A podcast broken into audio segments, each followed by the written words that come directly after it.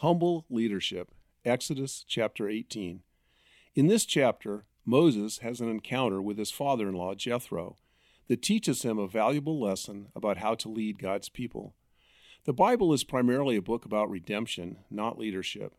However, since God generally leads his people through others, and since God desires that the leaders of his people be capable and qualified, the Bible does give us both principles of good leadership as well as specific qualities that leaders should embody.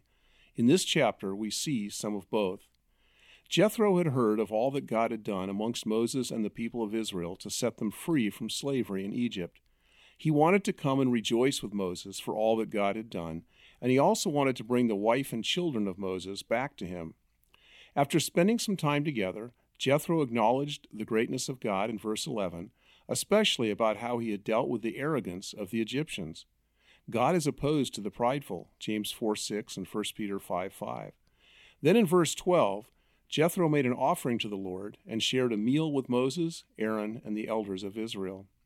The next day, Jethro observed Moses at work, serving as a judge to resolve the disputes of the people. He noticed that Moses was doing this all by himself, with no help from anyone else, and he asked Moses why he was doing this all alone. The answer that Moses gives him is very enlightening as to how Moses saw his role as a leader of God's people. For Moses said in verses 15 to 16, Because the people come to me to inquire of God when they have a dispute. They come to me, and I decide between one person and another, and I make them know the statutes of God and his laws. The number of I's and me's in that response shows us that Moses had a problem.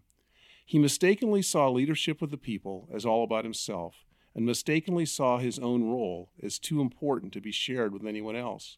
So Jethro gives him some fatherly advice, and in verse 17 tells him that what he is doing is not good, and that he is not able to do it alone. Jethro goes on in verses 19 to 23 to suggest that while Moses can continue to have primary responsibility for certain duties, like representing the people before God and communicating to them the ways of God, he should appoint other leaders to handle most of the judging of disputes between the people. Jethro had the wisdom and experience of many years of leadership himself, for the beginning of the chapter reminds us that he was the priest of Midian, and we know from Exodus chapters 2 and 3 that he had been serving in that capacity 40 years earlier when Moses first met him. So praise God that verse 24 tells us that Moses listened to what Jethro said and then went on to implement his recommendation.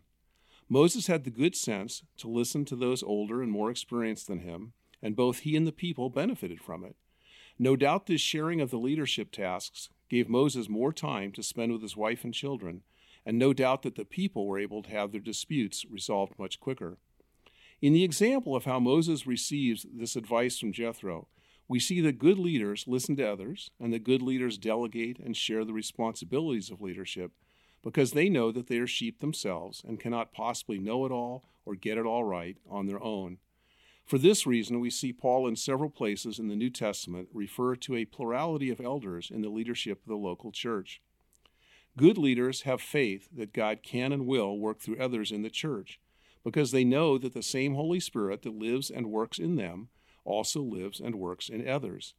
With a plurality of leaders in the church, much more can be accomplished for God's kingdom than if one leader tries to do it all, as Moses was initially doing. Ronald Reagan is known for having said that a good leader can accomplish much if he doesn't care who gets the credit.